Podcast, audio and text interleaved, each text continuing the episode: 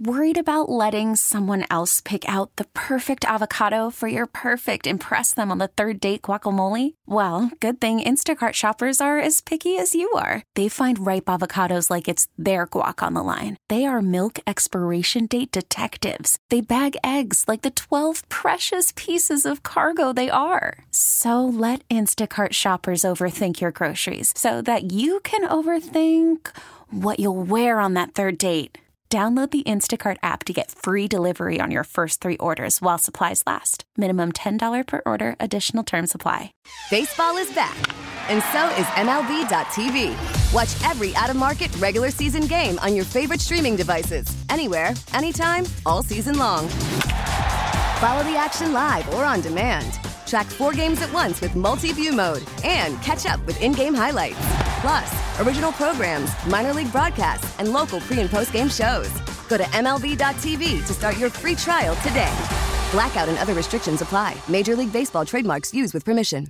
Big city crime. Are murders actually down since the pandemic? Newsline spoke with crime analyst Jeff Asher. Where, in particular, was crime down in 2023? Well, from the data that we have, it looks like it was down pretty much everywhere, um, which is not to say every single city or every single jurisdiction, but it was down in big cities, it was down in small cities, it was down in suburban counties, it was down in rural counties. Um, what you're seeing, especially with homicides, is what appears to be at least one of the largest declines that's ever been recorded, um, which comes on the back of 2020, where we had a 30% increase in murder, 2021, a slight increase, 2022, a, a decent sized decrease. And now it looks like a double digit size decline in murder this year just from the preliminary data. Okay, let's go back to 2020. Why the increase during that time period? I suspect it had something to do with the pandemic. So it's complicated. Um, is is the best answer. The uh, the other sort of weasel word answer that I like to give is that criminologists don't even know why murder fell in the 90s. So explaining why it rose so much in 2020 and why it rose and it declined in the last two years is challenging. The best explanations that we have is um, certainly the stresses of the pandemic added all sorts of stresses to every the lives of every American. Um, you had uh, these issues because uh, you can time the increase in 2020 quite clearly to the summer. So you have all of these issues following the murder of George Floyd, um, police uh, depolicing, pulling back, you have significant issues of police trust and police legitimacy.